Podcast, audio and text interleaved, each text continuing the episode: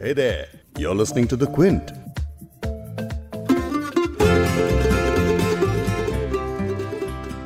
मुबारक मुबारक मुबारक। Tokyo Olympics में इंडिया ने एक के बाद एक ऐसी जीत दर्ज कराई है जिसे देखकर ऐसा लगा है कि भाई इस बार का जो उर्दूनामा होने वाला है उसमें सिर्फ़ और सिर्फ़ विक्ट्री की बात करनी चाहिए फतेह की बात करनी चाहिए। कुल मिला के सात मेडल्स हो गए हैं। ये पॉडकास्ट जब हम रिकॉर्ड कर रहे थे तब तक ये टैली था। तो आज फतेह जीत, कामयाबी को किस तरह से समझ सकते हैं लिटरेचर या पोएट्री के ज़रिए, उसी पर बात करेंगे और वैसे ही अशार आपको सुनाएँगे। तो पॉडकास्ट शुरू करते हैं ओके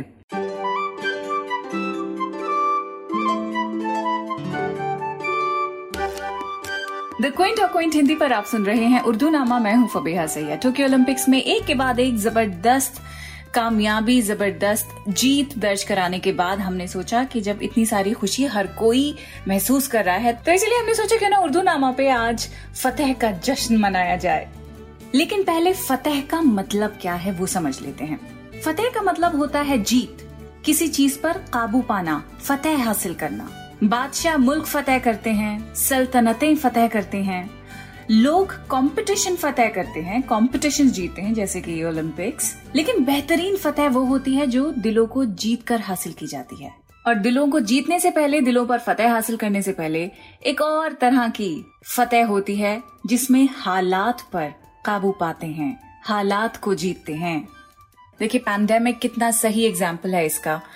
दो साल से हम जिस तरह की बदलाव देख रहे हैं, जिस तरह से दुनिया बदल रही है, काम करने के तरीके बदल रहे हैं, हमारे सोचने के ढंग बदल रहे हैं, जीने के तरीके बदल रहे हैं तो इससे बस यही समझ आता है कि इंसान बुरे से बुरे वक्त में भी अगर हौसला रख सकता है तो किसी भी मुश्किल से मुश्किल हालात पर वो फतेह हासिल कर सकता है, जैसे आपने और हमने की है।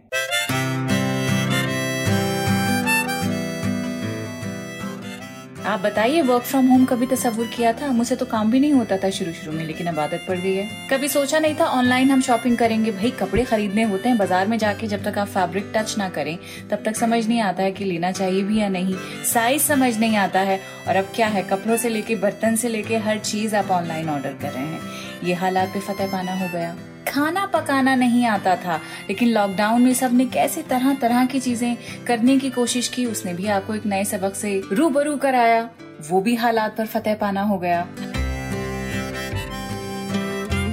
हम सोचते थे, भाई घर वालों के साथ तो गुजारा हो नहीं सकता। हमको वीकेंड पे बाहर निकलना ही निकलना है। लेकिन देखिए लॉकडाउन कितना बड़ा उस्ताद साबित हुआ है ना, कि घर वालों के साथ बॉन्ड्स किस तरह से मज़बूत कर सकते हैं? बिना चिड़चिड़ाहट, बिना गुस्सा करे कैसे रह सकते हैं? वो भी हालात ने सिखा दिया, वो भी एक तरह की फतेह होती है जो आपने हासिल कर ली है।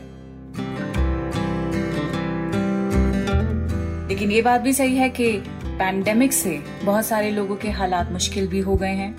लॉकडाउन में हर किसी ने बहुत अच्छे अच्छे खाने नहीं पकाए हैं, हर किसी के रिश्ते मज़बूत नहीं हुए हैं। शायद वो लोग अब भी कोशिश कर रहे हैं अपने हालात पे फतेह पाने की। तो एक सिक्के की दो साइड्स होती हैं। आज हम उस साइड की बात कर रहे हैं जिसपे फतेह पाना हमें आसान लगा है और वही हमारा फ्रेम ऑफ़ रेफरेंस रहेगा आगे आने वाली मुश्किलों को हैंडल करने के लिए। अब बात करते हैं लिटरेचर की।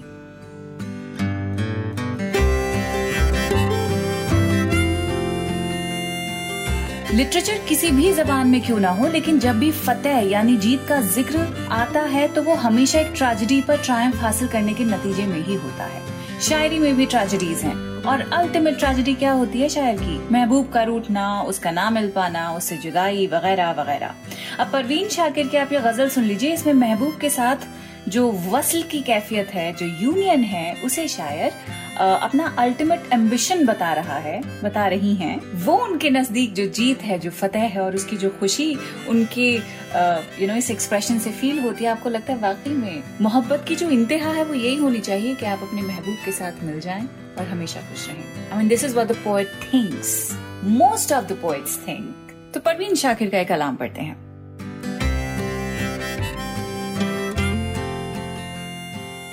आज की शब तो किसी तौर गुजर जाएगी। रात गहरी है मगर चाँद चमकता है अभी। मेरे माथे पे तेरा प्यार दमकता है अभी। मेरी सांसों में तेरा लम्स महकता है अभी। मेरे सीने में तेरा नाम धड़कता है अभी।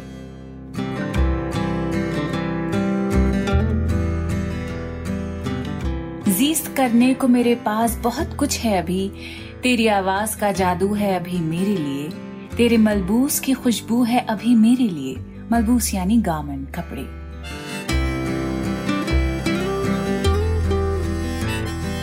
तेरे मलबूस की खुशबू है अभी मेरे लिए। तेरी बाहें, तेरा पहलू है अभी मेरे लिए। सबसे बढ़कर मेरी जान तू है अभी मेरे लिए। जीस्त करने को मेरे पास बहुत कुछ है अभी। आज की शब तो किसी तौर गुजर जाएगी। आज के बाद मगर रंगे वफा क्या होगा? इश्क हैरान है सरे, शहर सबा क्या होगा? मेरे कातिल, तेरा अंदाज जफा क्या होगा? आज की शब तो बहुत कुछ है मगर कल के लिए एक अंदेशा बेनाम है और कुछ भी नहीं। देखना ये है कि कल तुझसे मुलाकात के बाद रंगे उम्मीद खिलेगा कि बिखर जाएगा, वक्त परवास करेगा कि ठहर जाएगा, जीत हो जाएगी या खेल बिगड़ जाएगा। ख्वाब का शहर रहेगा कि उजड़ जाएगा।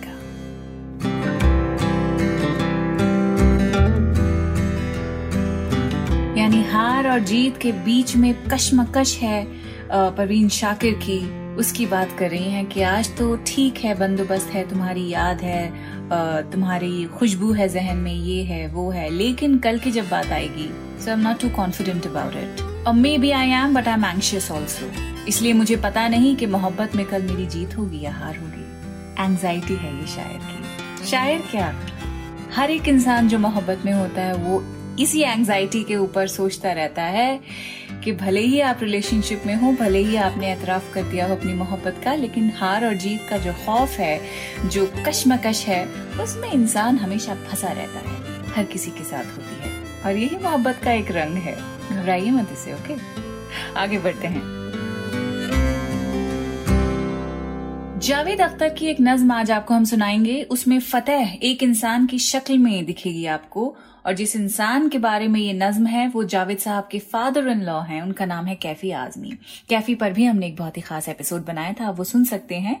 आ, लेकिन ये जो नज्म अब मैं आपके लिए पढ़ने जा रही हूँ उसे पढ़ते ही लगता है कि हाँ भाई इंसान को जीना अगर है तो बिल्कुल ऐसे ही जीना चाहिए ताकि उसके जाने के बाद उसकी ज़िंदगी किसी फतेह से कम न लगे और वो सबक हर कोई हासिल कर पाए समझ पाए। जावेद साहब लिखते हैं अजीब आदमी था वो। मोहब्बतों का गीत था, बगावतों का राग था, कभी वो सिर्फ़ फूल था, कभी वो सिर्फ़ आग था। अजीब आदमी था वो। वो मुफलिसों से कहता था कि दिन बदल भी सकते हैं। वो जाबिरों से कहता था, तुम्हारे सर पे सोने के जो ताज हैं, कभी पिघल भी सकते हैं।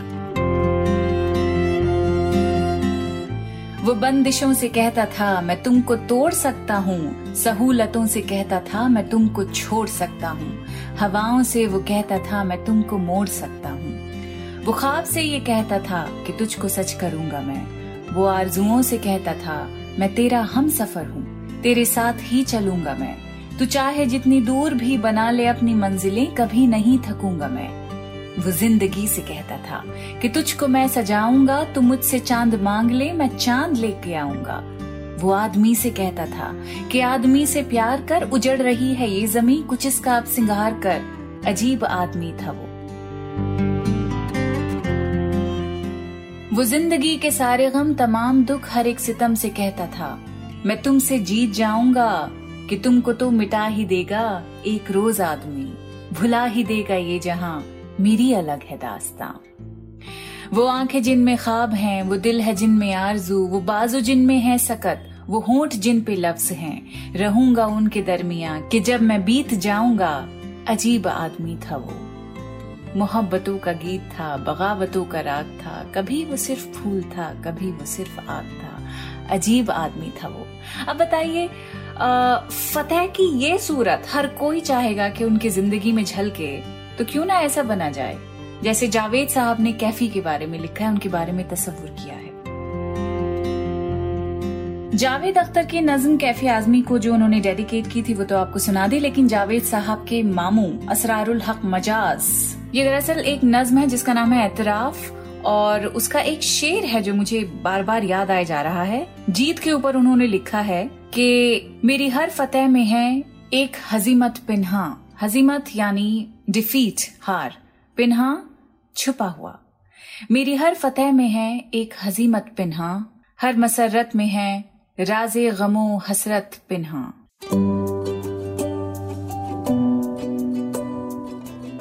क्या सुनोगी मेरी मजरूह जवानी की पुकार? मेरी फरियाद जिगर दोज मेरा नाला इजार। शिद्दत कर्ब में डूबी हुई मेरी गुफ्तार। मैं कि खुद अपने मज़ाक तरब आगी का शिकार। वो गुदाजे दिले महरूम कहाँ से लाऊं? अब मैं वो जज्बाए मासूम कहाँ से लाऊं?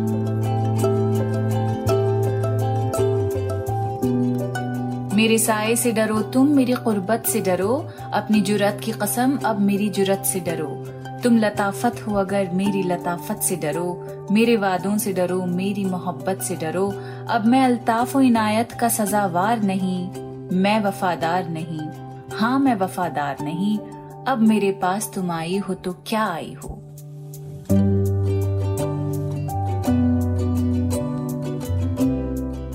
एक एतराफ होता है जब मोहब्बत का आप एतराफ करते हैं, जब आप कहते हैं कि हाँ भाई, मोहब्बत है, आप वो बात कह डालते हैं अपने दिल की।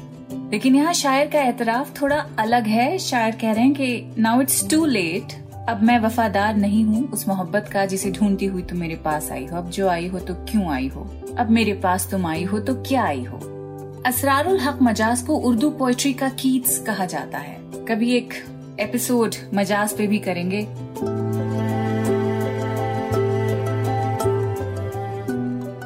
तो फतेह की हम बात कर रहे हैं। फतेह को हमेशा शिकस्त यानी हार के कॉन्ट्रास्ट के साथ देखा जाता है। जैसे कि इस्माइल मेरठी का ये शेर मुझे बिल्कुल सही लगता है इस थीम को समझने के लिए, हार और जीत के इस थीम को समझने के लिए, जब वो लिखते हैं, मुनहसर मरने पर है फतह व शिकस्त, खेल मर्दाना है, खेला चाहिए। मुनहसर का मतलब होता है dependent you know depends on the fact कि ये इस फैक्ट पे मुनहसर है। मुनहसिर मरने पर है फतेह और शिकस्त के फतेह और शिकस्त जो है, हार और जीत मरने पे डिपेंडेंट है। मेरी समझ में ये आता है कि यहाँ पे मरने के बाद के जो मरहले होते हैं, जब खुदा के सामने आपका फैसला होता है, हिसाब होता है तो शायर, शायद ये कहने की कोशिश कर रहा है कि मरने पर ही ये बात डिपेंडेंट है कि फतेह मिलेगी या शिकस्त। अगला मिसरा है, खेल मर्दाना है, खेला चाहिए मर्दाना यानी ब्रेव कौन से खेल की बात हो रही है? I feel that the poet is talking about life कि ज़िंदगी एक खेल है। ज़िंदगी जीने के बाद ही ये फैसला किया जा सकता है कि फतेह मिली है कि हार मिली है।